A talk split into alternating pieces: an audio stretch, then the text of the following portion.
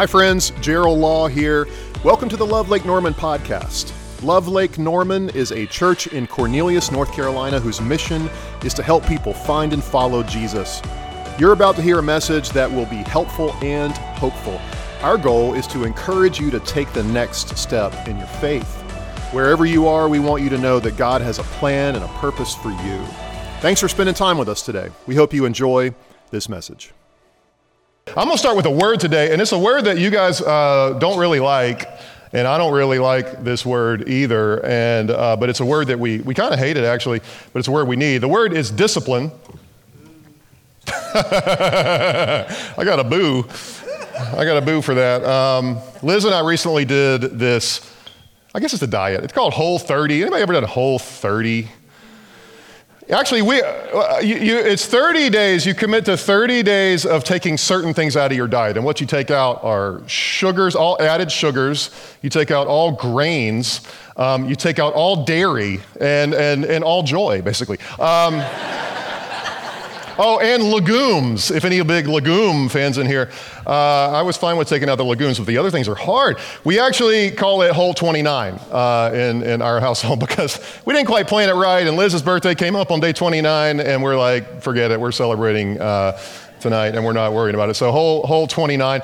It's the kind of thing that takes discipline, right? And I'm not that's not a flex like, like, like me saying that we did that. It was hard, okay? It was really, really difficult. And um, you, you ever love and hate something at the same time? You know, like you love and hate something at the same time. It's like you, you, you hate it while you're doing it, but you love the result of it. Uh, one of the other things I've been doing with Liz lately is going to like cycle classes, like cycle, cycle bar. So in the spring, I tore my Achilles and I can't really run right now, but I can do cycle. And so uh, that's a love hate kind of thing. Like I hate it when it's happening. I, I, I, hate the class when it's happening, but I love it when it's done, right? I, I really didn't love Whole 30 while we were doing it, but I really kind of liked the results of it, and I know that I needed, it. it's like the nature of discipline. I, back, back when I wasn't hurt and I could run, like there were times in my life where I would run a decent amount and plenty of times where I wouldn't, but it was always that way, right? It was always just painful to do, but you really like it when it is over. You never regret it, but on the front end, it's hard. Here's what we here's what we know. Like better things lie on the other side of discipline. Like this is something that's true that we are all aware of. Better things lie on the other yeah, there it is. Uh, on, the, on the other side of discipline. That's true for all of us because what starts as discipline becomes a habit, right? And, and then, and then uh, what, what continues as a habit can become this life altering thing, or even, even sometimes this life preserving activity, whether it's I'm going to exercise more, I'm going to cut less sugar out, I'm going to cut sugar out of my diet, or I'm going, to, I'm going to come home earlier from work, or I'm going to call my mom more. All of those things uh, help us. All of those things. In fact, discipline, here's another thing that we all just know is true discipline facilitates progress. Discipline facilitates progress and even, and even prosperity. And this happens to us personally, like, like this happens financially, this happens relationally, this happens in school with your, with your studies if you're a student, this happens in sports. You guys know you got to practice in order to get better, and that takes discipline. This happens just, just physically. That discipline facilitates progress, but it requires something else. And we don't really like this either. I'm talking about a lot of things you just don't like today. Uh, sorry. But it requires this delayed gratification.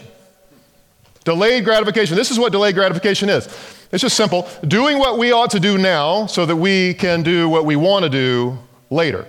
Doing what we ought to do now so that we can do what we want to do later. There was a great football coach uh, named, uh, oh, was it Tom Landry or I think it was Tom Landry who said this. He said that I want to get these players to do the things they don't want to do so they can be the kind of person they want to be. I want them to do the things they don't want to do now so that they can be the player that they want to be. And that requires delayed gratification. We're going to come back to that in just a few minutes. We've been on this series called Faithful, and today's week five. We're going to have one more week of it next week, but this is the fifth and final faith catalyst that we've been talking about. We, we said this, we, and we've taken the word faith to, to print, uh, to, to kind of make this a, um, an acronym for you. And the, and the first F that we talked about, the first letter was F, and it's friends who care, like everybody needs in their life friends who care. Uh, you need relationships that are encouraging you spiritually.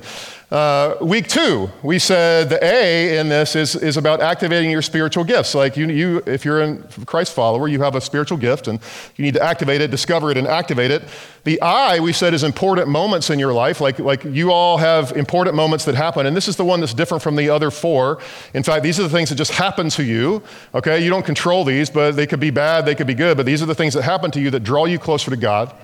And then T, we said last week, Ethan did a great job of saying teaching that connects. We got to build on the, the, the, block of Jesus teaching in our lives, and you do that in a lot of different ways. And, and what we want to ask is this like, like, what does it look like for us to have incredible, audacious, resilient, gritty faith? Like, uh, what does it look like for you in your life? And so there's these five things that we think are really important for your life. And you could hold this up as a mirror to you, and you could ask these questions How am I doing in these five categories. And it should lead us to ask things like, what would I, what would I do? Or what would I try? Or what would I start in my life if I had this kind of faith? What would, I, what would I stop in my life if I had this kind of faith? What kind of risks would I take? What kind of bold things would I do? Well, the H, I'm not going to make you wait any longer to hear what the H is. The H is this healthy spiritual practices. Healthy spiritual practices. And this, uh, this comes from, uh, what we're going to talk about today comes from the Bible in a, in a ton of different places, and it also comes from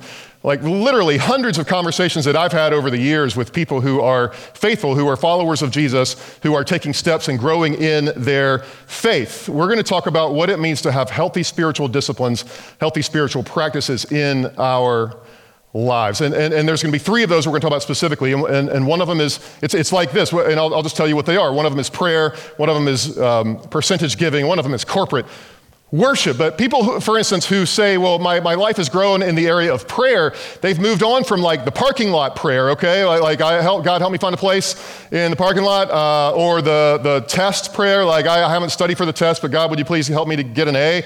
We've all prayed those prayers. They've moved on to that, from that, into something that's more consistent. They've moved on from that to something that's more consistent. Um, those who have discovered that um, giving is a part of their faith and life, they've moved from giving that's need based to giving systematically. And, and they've said this over and over again. People in my life have said, My life changed when I began to do that. I know that uh, for, for us, like, like when, when I moved from reactionary giving, just giving to the need, to systematic giving, my, my life really began to change. Uh, the other element is worship, right? Like, like when I began to worship with other believers, my life began to change. And, and if you're going to do these things, um, if, and the people that do them, that make these a part of their life and, and see life change happen, they do one thing, they have one thing in common. They, um, they pre decide, okay? They, they, they pre decide. If you're going to like exercise, you, you don't just really wake up and say, I'm going to exercise right now. Or maybe if you do, you do, but it's not super successful. If you're going to do it and make it consistent, you have to pre decide, right? If, if, if you are going to make church a regular part of your life, you have to actually pre decide for that to happen. And what that does is it takes wavering out of the equation. You know, Jesus' invitation was to follow me. He said, I want you to follow me. I, I, want, you to, I want you to follow me. And, and, and what that moves us from is this corporate kind of following, right? Like, I'm just going to take the steps and do the things into this personal kind of following. The more steps that we take, it goes from, from, from, from corporate, that, that's not really personal, to, to intimate.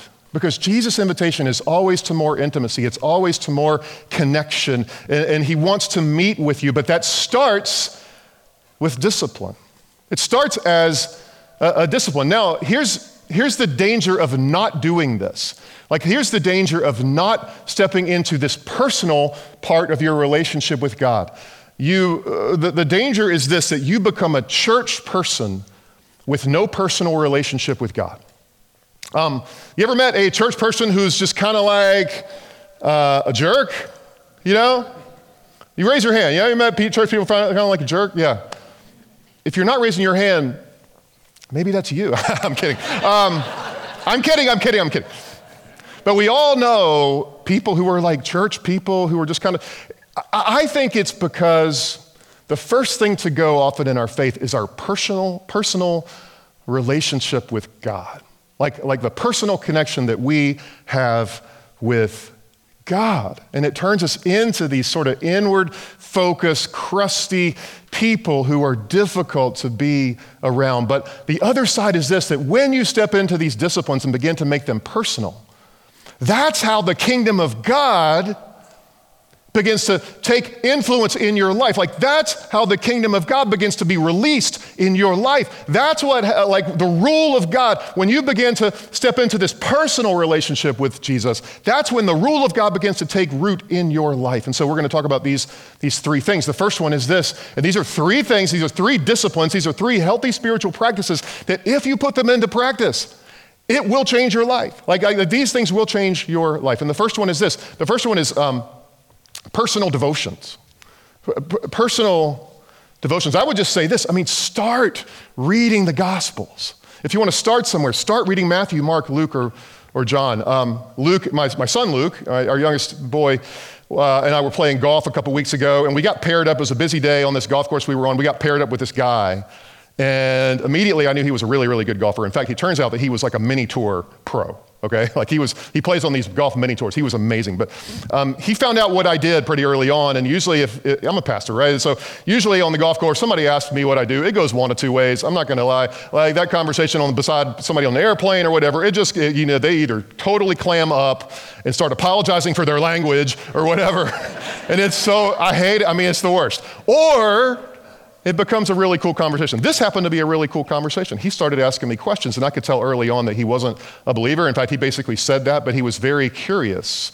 And then, we, so we kept talking, talking, and one of the things that he began to say was, he's like, I, I recently listened to this autobiography of Andre Agassi. Andre Agassi was a great tennis player in like the late 80s, early 90s. Very interesting guy, interesting story. He's like, I listened to it.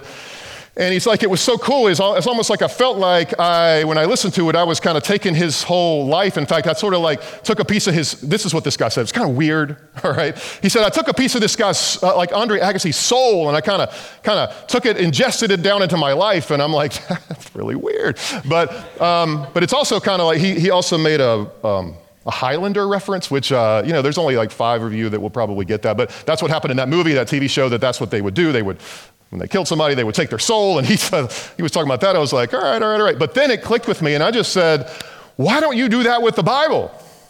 And he was like, oh.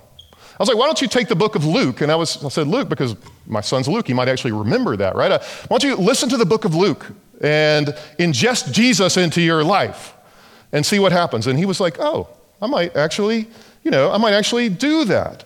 Um, Here's what Jesus says in Matthew chapter 6 about, about this, about prayer.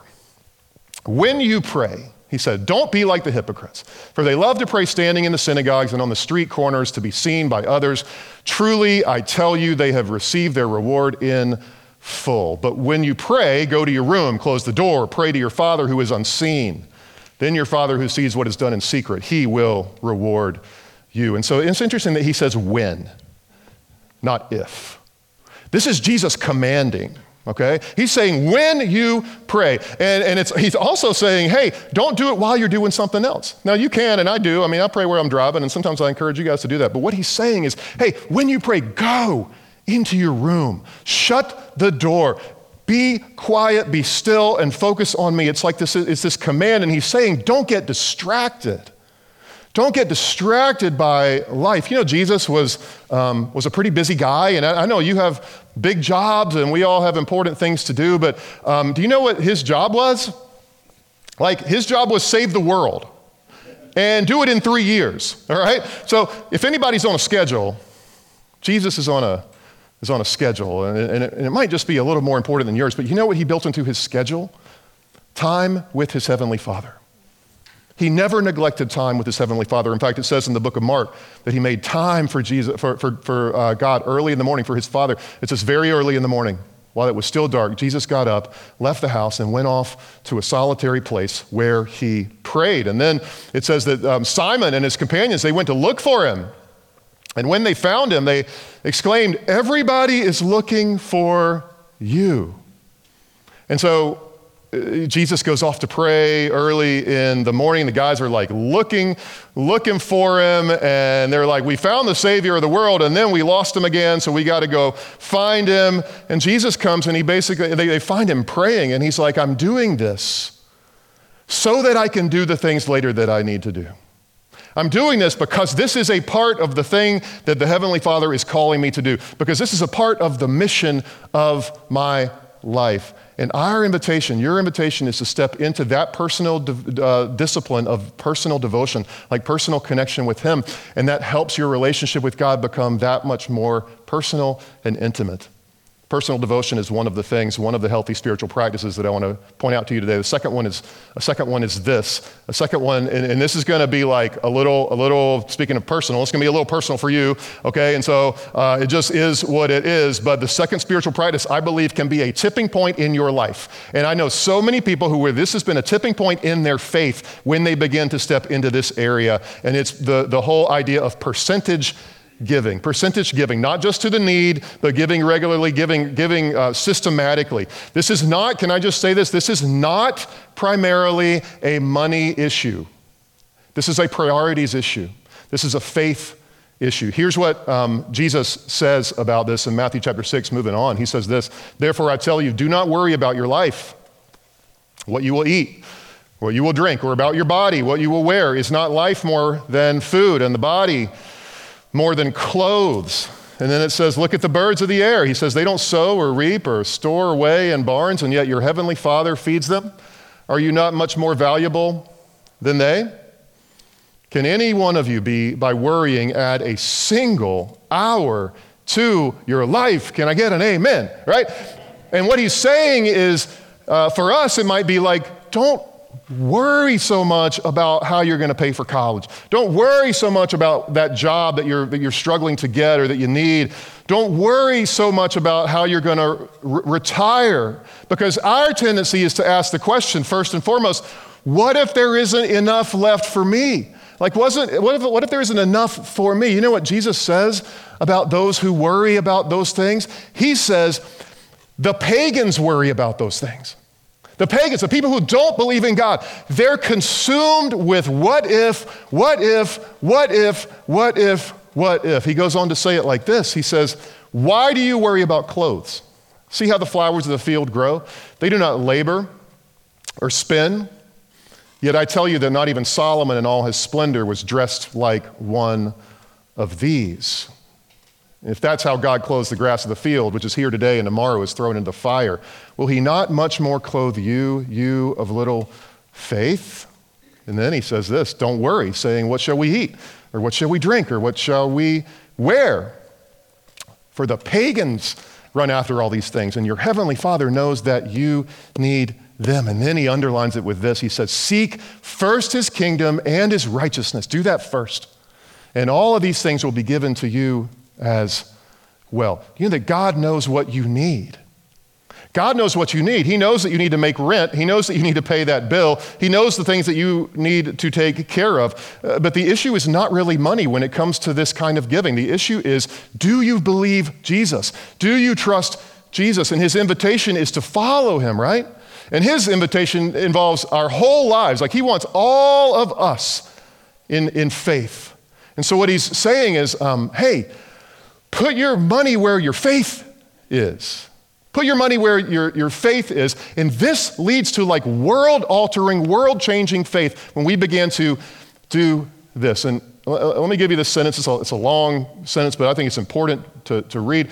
A percentage, um, upfront, pre decided, Disciplined giving. Here's what it does it exercises our faith because it involves letting go of what we're most inclined to put our confidence in rather than God.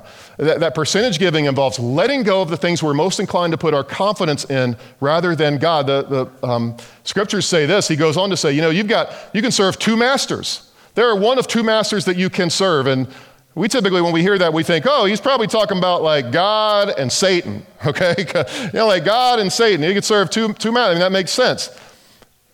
No, he says, you've got two masters you can serve. It's either God or it's money, and you can't do both. A lot of the times we say, well, I want to trust in my money until it all runs out, and then I might trust in God after that. He's inviting us to trust God first. Um, when Bailey, uh, our now 23 year old daughter was little, like, like three years old. We went to a store and she was so sweet. I mean, even then, she's sweet now, but she was super sweet when she was a little kid. I remember going to the store and uh, she saw some M&Ms, you know. They put them right at eye level, kid eye level. You know how they do. And so she uh, asked me for them, and it's dads and their little girls. I couldn't resist, so I bought her a pack of M&Ms. And so we're in the car. She's back in her car seat driving home. And I look back at those M&Ms. I'm like, hmm, I'd like an M&M, right? Uh, I like M&Ms too. And so I reach my hand back, and I'm like, Bailey, let me have an M&M, please. And she, with her little pudgy fist, you know, wraps it around that M&M bag, and she holds it close to her chest. And she's like, "No, these are my M&Ms." It had been like three minutes before that I bought those for her. This is what she didn't understand in that moment, right? She forgot that I bought them for her. She didn't know this. I could go back into that Target and get a grocery cart and fill that thing full of all the M&Ms in the store. I mean, all of them. I could go find them everywhere. They got them in the front, down every register. I'm sure they got some in the back that make you walk all the way back there for everything. So I could go get them all, all the family size ones, the medium size ones, the small ones. I could get the plain ones. I could get the peanut ones, which are the best, or all the, I could get all the weird ones, right? Like that they make now. I could put them all in this cart, take my credit card up to the register and buy them all. We could go home. I could sit her on the floor, put all those in a big bucket and dump them over her head. Make them rain down on her if I wanted to. What she also didn't know was this I could have leaned back and snatched those M&Ms out of her hand because I'm stronger than her, right? Instead, she thought they were hers. God has given us a lot of M&Ms. Maybe you got a, a mini pack. Maybe you got a family size. I don't know. Maybe it's somewhere in between. Doesn't matter. His invitation to you and to me is to give one back.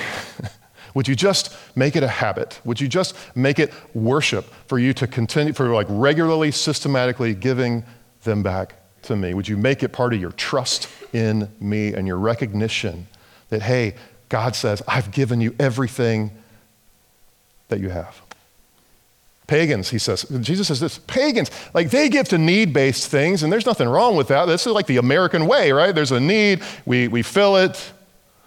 The step to take, and I've seen this happen in so many people's lives where their lives have just changed, is when they begin to say, I'm not going to do that. I'm going to give systematically, regularly. I'm going to actually automate it, and I'm going to make it happen every single month because that's what my invitation into faith is like. And that's when it becomes world changing faith. The second thing is percentage giving. The third thing, I'll just speak to it really quickly, is this corporate worship. Corporate worship. Um, remember COVID? a dumb question. Uh, COVID was hard when it came to church. And if you were around here, if you're maybe part of, if, if you were if you're part of a different church at the time, or we don't assume everybody's a part of a church. I hope this is your first church experience. I'm so glad you're here. Like we're so glad you're here. But if you were part of a church, then um, I, if you're like me, like we, we missed it so much. We, we just missed going when we were shut down. And it wasn't like, I mean, I had the key to the building. We used to meet over at the mill across the parking lot. I had the key to the building. I'd go walk around that place anytime I wanted to. I didn't miss the walls. I didn't miss the bricks. I didn't miss the, the, the cool wood, old wood floors over there. I didn't miss the building. I missed the people. Right? Like, we missed, there was something about the collective connection that we have in here, the collective worship that we have that is really, really important. In Matthew 18, Jesus says this. He says, For where, and this is so mysterious, I don't completely understand this. I'm just going to tell you. For where two or more are gathered in my name, there I am with them. The reason I say that is because if you know Jesus, he's with you right now. He's with you when you're alone.